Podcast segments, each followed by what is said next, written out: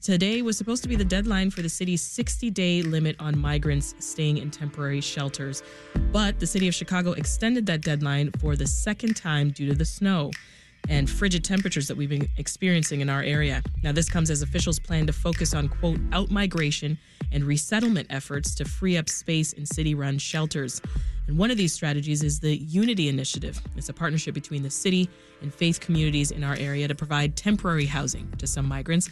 And Jonathan De La O is pastor at Starting Point Community Church in the Belmont Cragin neighborhood, and he's participating in this program as well. And he joins us now back in studio. Pastor, welcome back to Reset. Thanks for having me again. So before we get into specifics about housing folks at your church, give us your reaction to this uh, this deadline being yeah. extended once again. Yeah, so I mean it's a good thing because we're afraid that families, we're talking about children, families are going to be you know kicked out to the streets, and that's a, that's a concern for everybody. Um, and so um, on on the personal level, like I get, we have contact with people that are living in the shelters, and they're messaging me through WhatsApp saying, Pastor, um, I have to leave by the 22nd, by the mm-hmm. 23rd.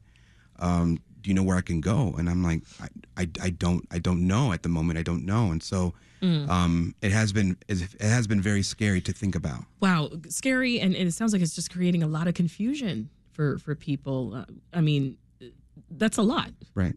Yeah. They're facing this looming deadline and it's ever changing. Right. Yes. Yeah.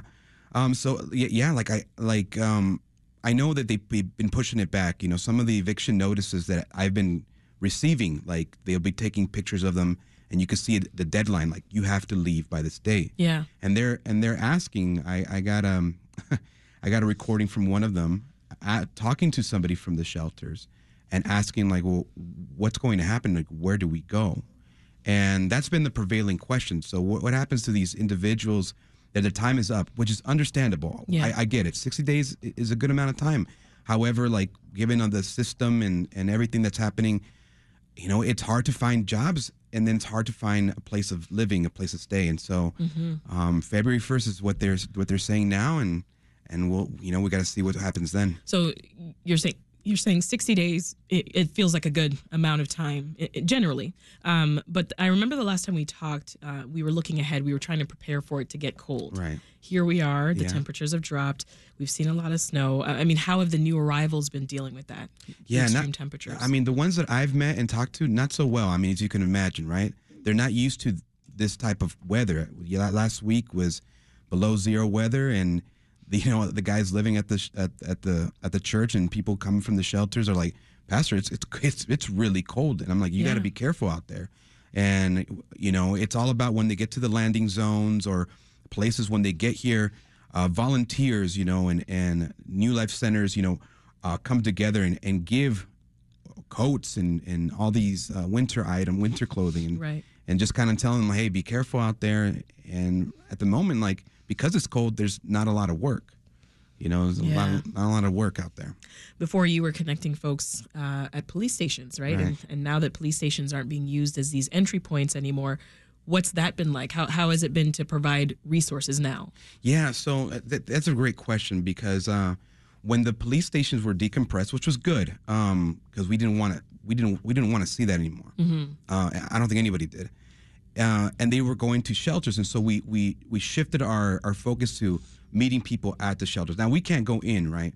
But there's always people around or outside, connections, guys that are that we know we have relationships with, that we had relationships with at police stations are now in contact with us. Say, Pastor, you know, you can drive by this street, and so we're dropping off resources there: food, clothing, all all sorts of all sorts of items to do. The one closest to us is the 1305 uh, North Elston shelter. Yeah, and and I know that um, as you mentioned, you've been out at the landing zone and, and warming buses. I mean, are they effective in your view? Um, I haven't personally been to like the landing zone area, but from what I hear, being run by New Life Centers, uh, they they it's a huge warehouse and they're operating well, from what I understand. Um, what's been happening since there's no, they're not letting people stay at the police station. So this would happen to me recently. Yeah. Um, I somebody came in and they were like, Pastor, where do I go? I was like, I guess you go to a shelter. So I try to drop them off at a shelter. At the shelter says, no, no, you have to process them. They have to go to D12, District 12. So I took the gentleman to District 12, and they said, okay, they're going to wait here, and they're going to take him to a shelter that has space. Yeah. That's what that's what I thought. That's what I you know that's what everyone believed. Um, we we recommend that for somebody else, and that individual called us a few hours later saying, "Hey, they never took us to a shelter," and I was like, oh, I was, I was like, well, where did they take you? And they they took him to a bus, and there was a a, a period. I, they stopped now because of the cold weather, where about eight CTA buses were by the Greyhound station, and there was about thirty to forty people per in each in each each each of those buses. And so we went. We were trying to go over there and you know pass out resources too. But just to think that there's no places to plug in your your your you know your cable for your phone to charge so you can communicate with your family. Right. You're sitting the whole time.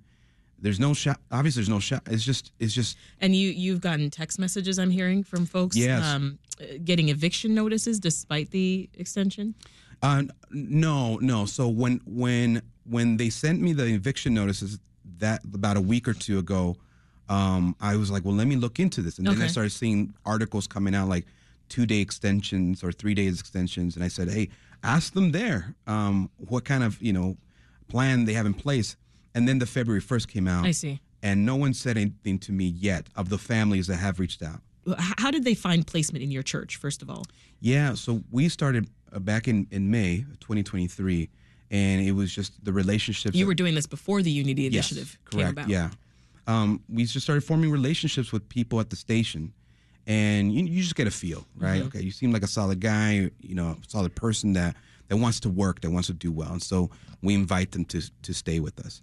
Now, the, the thing with that, you know, we, we pulled them out the, the system. So we have to tell them, like, hey, listen, that three to six month government funding of free rent or a help rent, that's that we're not part of that. And so are you okay with that? And so they'll come in and they agree with it. And and so yeah, we've had guys um, since since May.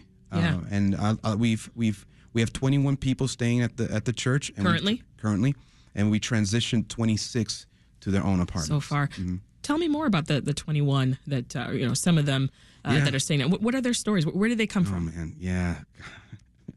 um, I mean, most of them are from Venezuela. Okay. And they talk talk to me about their their their adventure, their journey over crossing the jungle of Darien in Colombia, riding on the Beast in Mexico, this long, um, you know, train that keeps moving. Uh, you're there for days. Uh, you have to sleep on there. You have to be careful because you can fall. Um, um, They Wow. talked to me about that. You know, food is is tossed in bags, wrapped bags from neighboring uh, towns in the middle of the night sometimes, and they'll like toss them, and they don't even know who it's, they're getting food from, but they're getting food on their on, on their way up on this train, and then they get they, they submit themselves to uh, they give themselves up to immigration once they get the border, and they're in this like place called the cooler, the freezer. I'm sorry, the freezer, and it's a it's a room kind of similar to right here. It's just white, bright, and packed, packed. Is that a nickname that they've given it? Yeah, la hielera, the freezer, The freezer because it's because cold. it's cold. yeah, it's cold. Wow. And then um and then they're they're flown and bussed out and uh, right now just recently this weekend someone called me and said Pastor we just got someone who came into the suburb um he's been separated from their his child at the border how do we get them reconnected I'm like I I, I mean give me the names we'll see what we can do so our families are displaced you know and they they see all sorts of things in in that trek over what are the needs of the men in your church right now?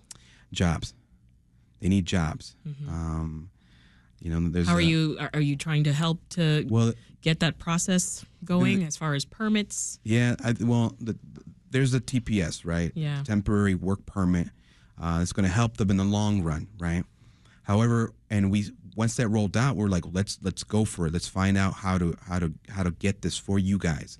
They want to work. They just want to work, and and the process is long. They're asking for documentations that some of them don't have.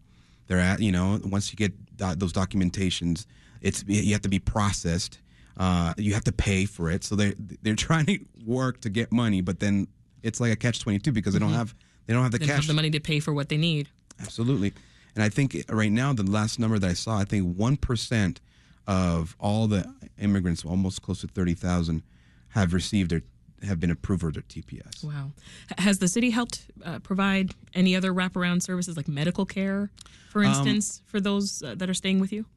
Uh, no, the city, no, no, not with our guys. Um, with the Unity Initiative, uh, there's autonomy. So it's like you have to, you know, figure out the social services that you want to provide. Um, so if someone staying at your church right now has a medical condition that Right. needs attention, Yeah. So what is we, that your responsibility? Yes, yes, correct. And so what the Unity Initiative has done was it has been able to create funds in order for us to staff people, in order for those staffed people to find and connect our guys to those different resources. Mm. So the Unity Initiative was super helpful for us because we staffed we staffed two individuals, uh, one to do social services, one to be an assistant, and then I got these people, you know, looking up the nearest uh, nearest uh, agencies, staff agencies, what clinics to go to, applying for Medicaid, link cards, I see. like that. Goodness. Um, I mentioned that the city's extended that shelter stay limit two times at this point. Mm-hmm. and uh, it, it is coming up. February first is a lot closer than than we think. Will the people that are staying in your church need to abide by that? Like, is that February first a concern for you at all? No, no. Um, you know, we appreciate the the city as far as putting the word out for people to who want to donate and get involved in this way. We appreciate that. That's that's great. That's been awesome. Um, however, since there's no direct um, influence or or help it- since the, since we started the New Unity Initiative, we I, I feel I can't speak on behalf of everyone else, but I feel that um, those rules we try to follow alongside of them, but I think there's flexibility for for us. I mean, we know we know these guys. Um, you know, we have transitioned people out um, during this this this the 60 day period that we we we launched, but um, I think there's grace in in in doing this. And I know that uh, two weeks ago, a man that's staying at your church was able to reunite with his Yeah. family. Can you tell us more? Yeah, yeah. So um, uh, this gentleman moved out in in October. He moved out with three other guys that were staying on site. Uh, so, and then I he, he messaged me and I said, "Hey, how's it going?" And he's like, "Good." And he sends me a picture of him and his son. Oh, And I was like, "Whoa, when did that happen?" He said, two weeks ago they came, and so they received them." So, uh, you know, when I say 26 have transitioned out, you know, that number might grow because they're receiving their their families. You know, they they've they've come in. Yeah, you're doing a lot to to to house these migrants, right? I mean, are- you doing much when it comes to spiritual guidance for them Yeah, too? oh my gosh, thank you for asking that. Uh, so, Like how much how much pastoring do you Yeah, get yeah, do? yeah. So, so that, and I tell the guys that too. Like what we're doing here, like that's an extension of of the calling that the, that God has placed over me. And, you know, I'm first and foremost pastor, so I have guys who who sit down and and cry, and you know, and and we dialogue and we pray together. Um, and we never force people to come to church. You know, I don't think that's the, the right way to do things, but they'll come. You know, and people from the shelter they want to come. You know, faith and their spiritual walk is important for a lot of Latin Americans, and so we provide the means for them to come. And so you see people, you know, coming to church, asking for prayer, wanting to talk, and it's been it's been a, a really neat experience just to see that part of it. It's been a safe space. Oh, absolutely, absolutely. We'll leave it there. That's Reverend uh, Jonathan De La O of Starting Point Community Church. That's one of several churches taking part in the city's Unity Initiative to temporarily house those who are seeking asylum. Thank you again, Pastor. absolutely. Thank you.